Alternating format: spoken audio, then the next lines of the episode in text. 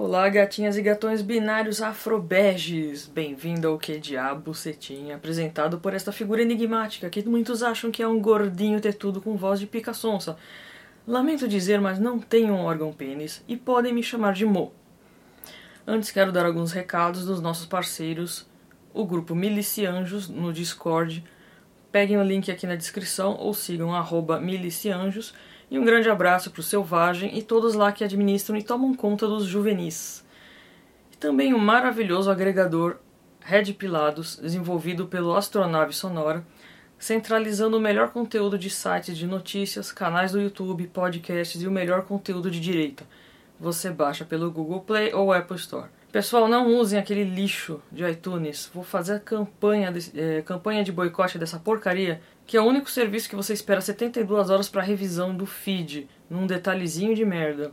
Tô acompanhando com o Máfia revisando o feed do Porão da Mamãe há dias, só observando a inércia do suporte.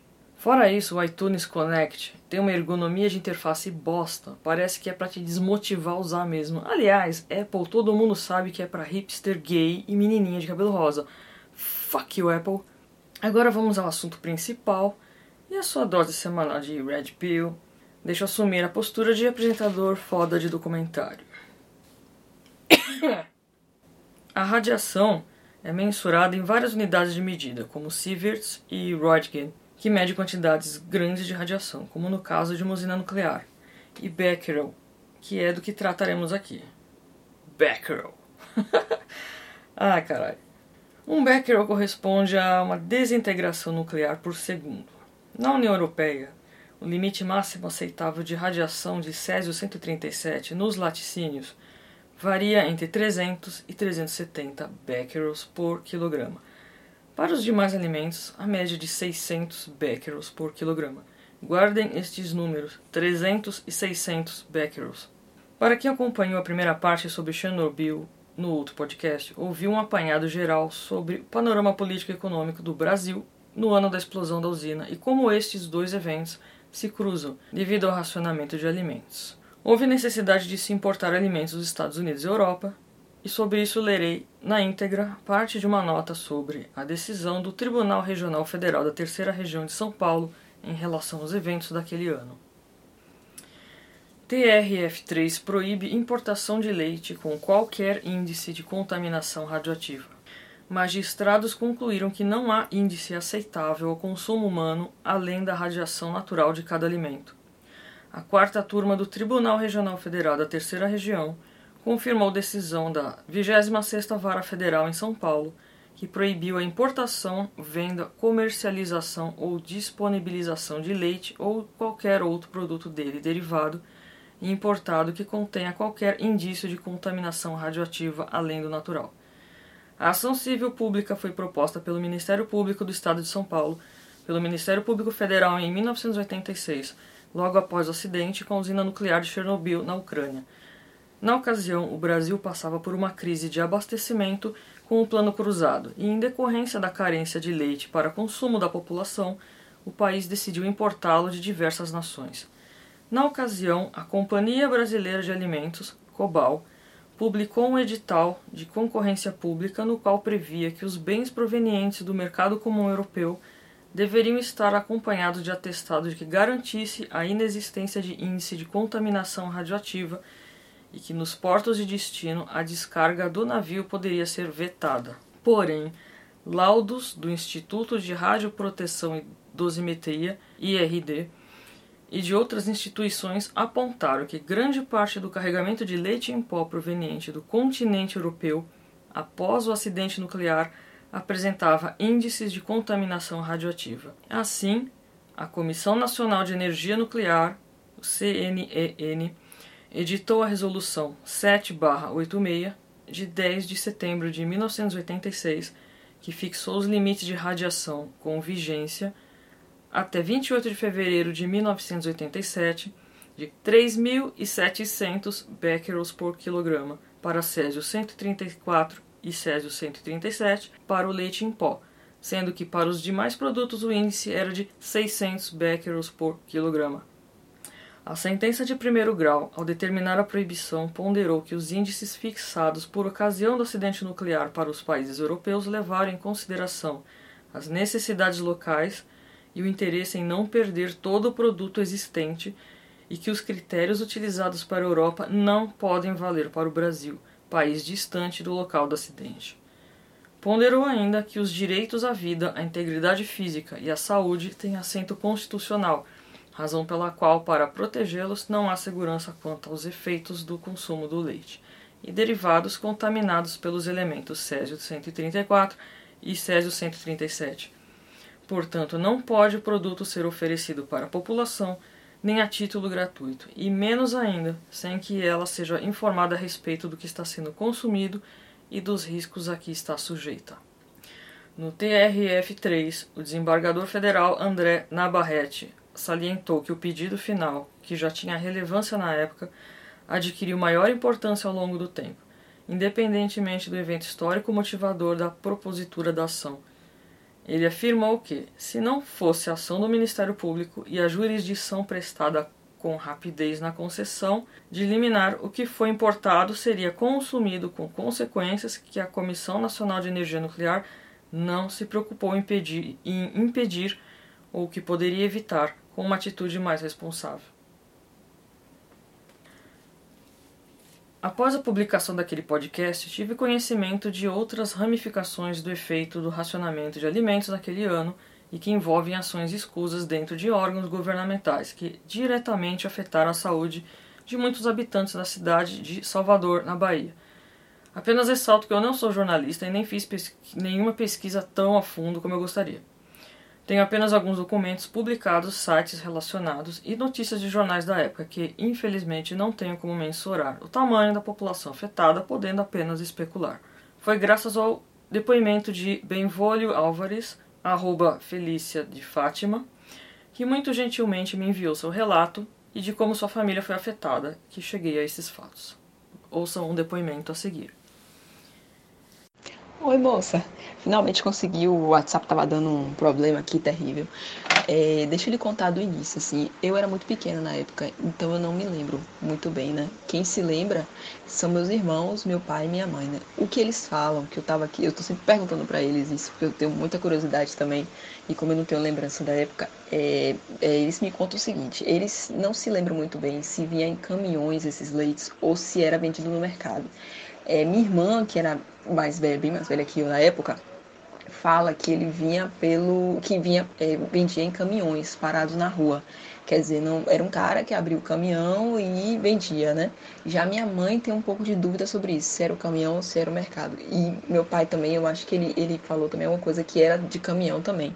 Enfim, eu sei que esse leite era vendido aqui. E assim, eles se lembram que a lata era toda em russo, não havia nenhuma palavra em português, absolutamente nada. E não tinha marca. Ele simplesmente tinha escrito leite, geralmente era leite em pó e laticínios, queijo e outros. Era basicamente isso que eles, que eles vendiam aqui. O preço era muito baixo, muito baixo mesmo. Eles não pareciam ser afetados pela inflação, né? Porque na época eles tinham que comprar esses laticínios e essas coisas mais baratas porque era melhor, né? Porque os mercados estavam com crise de abastecimento e também é, é, o preço era realmente muito convidativo, né? Não havia inflação, eles sempre estavam pelo mesmo preço, era muito barato. Minha mãe tem uma leve lembrança também desses leites serem dados de caridade em instituições de caridade, que ela não se lembra muito bem quais eram, mas ela tem uma leve lembrança disso, que minha família, assim, por parte de mãe, era bem pobre, e minha família, assim, por parte de mãe, né, e a família direta, meus pais e tal, é, não eram tão pobres, eram classe média, assim, mas tinham muitos filhos, então precisavam comprar isso, porque senão não tinha como dar né, alimentação para todos os filhos. Eram cinco filhos mais agregados, enfim. Ela se lembra vagamente disso, de também ser dado em caridade, de minha avó ter pego em caridade esse leite, algo assim, instituição de caridade. Mas é, só ela se lembra dessa parte, né, porque meus irmãos não, não eram afetados por isso.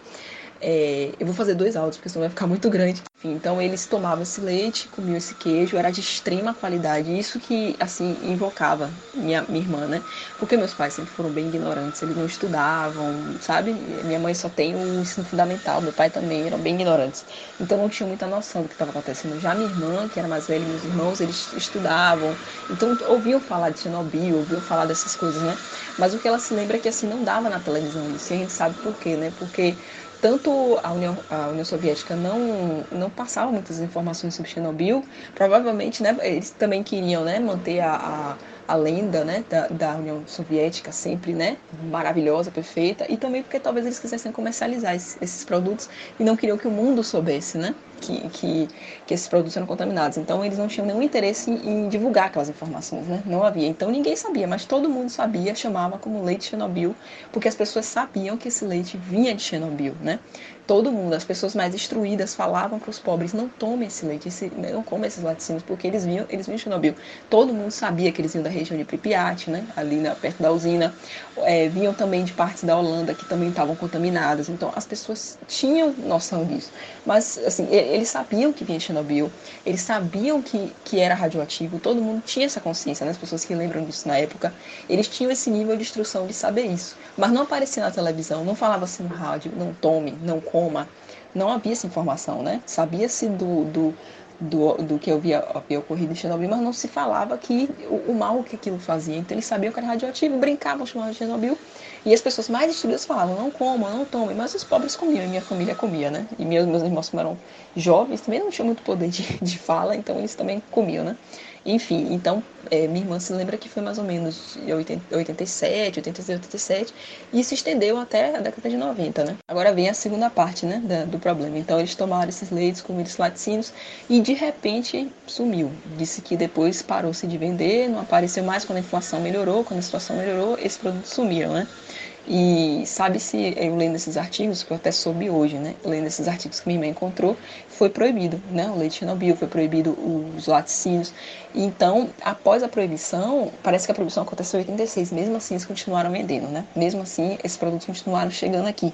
Eu vi relatos de pessoas sobre a, a Xenobif, né? Que era carne, mas minha, minha família não lembra da carne, lembra do leite e dos derivados. Então, eles sabiam que era Chernobyl, eles não havia nome nas latas, só havia é, tudo em russo, ninguém entendia nada, mas vinha com um selo grande assim, em português, escrito leite em pó, escrito, é, sabe, essas coisas, mas não sabia a marca. Todo mundo sabia que era Chernobyl, as pessoas sabiam que era, mas compravam porque não tinha condição, né? Então todo mundo tomou isso, que aconteceu? Pouco tempo depois, né, isso começou, né, eles começaram a tomar 86, 87 mais ou menos, logo depois, minha mãe apareceu com câncer de mama né, e inexplicável porque não havia histórico de câncer de mama na família, né, geralmente essas coisas são genéticas, não havia, e a parte da, da parte da família de minha mãe também, meus avós, todos tiveram câncer, todos os filhos de, da minha avó tiveram câncer, minha avó teve câncer, né, então eles, minha mãe lembra deles tomando também esse leite Chernobyl, então provavelmente foi por isso, né? Também por causa disso. Além disso, de ter tido câncer, meu pai também desenvolveu um problema no pâncreas, uma doença no pâncreas misteriosa, que os médicos não sabem explicar muito bem, que é como se fosse um câncer, uma complicação. E, assim, meu pai também desenvolveu problemas cardíacos, que também está associado, né? A radiação pode dar problema cardíaco, cardiovascular e tal. Então, meu pai e minha mãe ficaram bem doentes, assim. E também, com o tempo, os filhos começaram a desenvolver também, né? Então, o que aconteceu, né? Minha mãe teve cinco filhos, todos tomaram leite Chernobyl. Meus pais tiveram, logo depois, tiveram problemas né, no pâncreas, é, problemas cardiovasculares. Minha mãe teve também câncer de mama. E os filhos todos desenvolveram doenças autoimunes. Assim, eu tenho uma doença chamada doença de Crohn, que é uma doença é, inflamatória do sistema digestivo e não se sabe a causa dessa doença, né? Ela é, ela é uma doença de imunidade, tipo, a minha imunidade, meu sistema é, de imunidade, ele é completamente louco, desregulado, mas não se sabe por que, que ele é assim, né? Não, os médicos não entendem porque meu sistema de imunidade é tão maluco, né? Desregulado. Minha irmã também tem doença de Crohn, também a mesma doença, mesmos motivos, né? O sistema imunológico muito louco, causa vários problemas na gente, várias inflamações. Eu quase morri, tirei intestino grosso por causa disso todo. Fiz cinco cirurgias, minha irmã fez uma cirurgia também, a gente tem que tomar medicação pro resto da vida. Meu outro irmão também tem doença de Crohn, também a imunidade também é cagada dele, também toda lenhada. E além também, eu, minha irmã e meu irmão com doença de Crohn também com imunidade lascada. Tem também outra irmã minha que ela tem uma doença chamada púrpura, adivinhe, também de sistema imunológico. Também ela é ocasionada por um, uma, uma como que chama, o sistema imunológico desregulado também. Além disso, meu outro irmão, também são cinco irmãos, meu outro irmão também, quando era jovem, desenvolveu um problema de imunidade também, mas por algum motivo se regulou sozinho. Além disso, né, meus irmãos também têm outros problemas. Minha irmã, além de doença de Crohn, ela tem também um problema, outro problema no útero também, que também é de imunidade. Então, todo mundo todo, todos os filhos, os cinco filhos tiveram problema de imunidade, né? E, e, nenhum médico consegue explicar por quê, como, como na família cinco filhos têm problema de imunidade, né? Tem um, um, doenças relativas à imunidade, né? A problemas de imunidade. Não existe isso, não existe isso em lugar nenhum. Não pode ser uma coisa genética, não pode ser, não, não há explicação, né? Eles vivem estudando a gente aqui por causa disso. E aí foi que eu comecei a pesquisar, disse, por que a gente teve esses problemas todos, né? E aí a gente começou a pesquisar e tal, e aí eu vi que uma das causas, né, uma, uma das doenças que a radioatividade causa nas pessoas é exatamente mexer com o sistema imunológico, de fazer as pessoas terem doenças imunológicas. Então, realmente é uma explicação para o que a gente desenvolveu, né? Porque né, é, a gente teve todos esses problemas e surgiram já na juventude, muito novo. Minha, minha irmã também tem um, um problema no joelho também, uma deformação no joelho, tipo, várias coisas estranhas, sabe? Que nenhum médico consegue explicar pra gente por, por que aconteceu isso. Porque todos os cinco filhos tiveram problema de imunidade. E além disso, né, os netos também, um já tá com alguns problemas também de imunidade e um desenvolveu autismo também. E aí a gente também questiona, né? se também poderia ser já a longo prazo, né? É algum problema de já passando para outras gerações, que a radioatividade é assim, né? Ela afeta o DNA da pessoa e vai passando para as outras gerações, né? Demora, sei lá, não sei quantas gerações para poder sumir os problemas. É, eu só queria ressaltar esse trecho, né? A Comissão Nacional de Energia Nuclear editou resolução em 10 de setembro de 86 é, com vigência até 28 de fevereiro de 87, que fixando os limites de radiação de 3.700 becquerels para Césio 137 para o leite em pó, sendo que para os, os demais produtos o índice continuaria de 600 becquerels por quilograma. Então nós temos uma alteração de 600 para 3.700, que duraria até dia 28 de fevereiro. E essa alteração foi feita dia 10 de setembro. Só que, pegando um jornal aqui, é, Jornal do Brasil, de quarta-feira, 11 de junho de 86, aparece, é, consta aqui uma nota aqui pequenininha, aparece o seguinte. A partir de hoje, as usinas de leite do Rio de Janeiro voltam a receber leite em pó do estoque do governo liberado pela Cobal. A SPAM e a CCPL receberão cada uma 200 toneladas de leite para ser reidratado e 44 toneladas de manteiga, que deverão estar no varejo já na quinta-feira. A cada segunda-feira, a Secretaria Especial de Abastecimento e Preços, SEAP, autoriza a liberação de estoques através da Cobal. Dessa vez, o Telex acabou chegando a Cobal somente na manhã da terça-feira. O atraso chegou a assustar as usinas, que advertiram que se o leite não chegasse até hoje, não haveria como abastecer a população já na quinta-feira. Até ontem haviam chegado 21.500 toneladas de leite importado dos Estados Unidos, mas somente 6.600 toneladas foram desembarcadas e estão prontas para ser entregue, serem entregues às usinas. Nos próximos 45 dias, mais de 20 mil toneladas deverão chegar aos portos de Santos e do Rio de Janeiro. O Conselho Interministerial de Abastecimento, SINAB, decidiu aumentar as cotas importadas, passando de 63 mil para 85 mil toneladas até fevereiro de 87. Somente as primeiras 40 mil toneladas já estão fechadas com o governo norte-americano. O restante deverá ser adquirido do mercado comum europeu através de licitação aberta hoje. A conclusão que a gente chega depois disso tudo é que a gente tem que realmente vestir o chapéu de alumínio encarar que essa é uma fase da história que realmente não se fala. Só se fala em regime militar e, e regime militar, regime militar e tal, e essa época aí não se fala porra nenhuma. Uh, mas aí vai de cada um, tirem suas conclusões, que nossos cânceres realmente são importados. Enfim, os links e demais materiais que eu usei aqui estão no endereço que blogspot.com. E para não deixar de dar aquela biscoitada básica, eu criei um Apoia-se, que é o apoia.se barra que. Muito obrigado a você que ouviu até aqui, um forte abraço e lembrando a saudosa série Arquivo X, a verdade está lá fora.